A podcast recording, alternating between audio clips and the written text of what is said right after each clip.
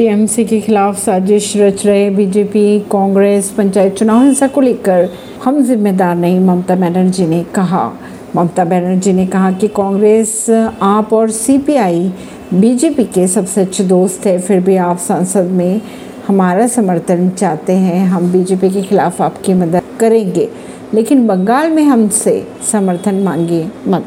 पश्चिम बंगाल में पंचायती चुनाव का ऐलान होते ही हिंसा की घटनाएँ लगातार सामने आ रही हैं। इसी बीच बंगाल के सीएम ममता बनर्जी ने कहा कि भांगर में जो हिंसा हुई, इसके लिए टीएमसी जिम्मेदार नहीं हिंसा में टीएमसी के दो समर्थकों की मौत भी हो गई है।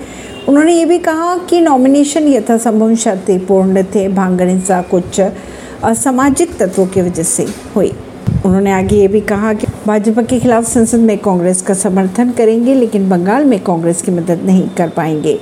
साथ ही ये भी कहा, ममता ने कि 2024 में पीएम मोदी को हटा देंगे। नई खबरों को जानने के लिए जुड़े रहिए जनता सरिश्ता पॉडकास्ट से परवीन दिल्ली से।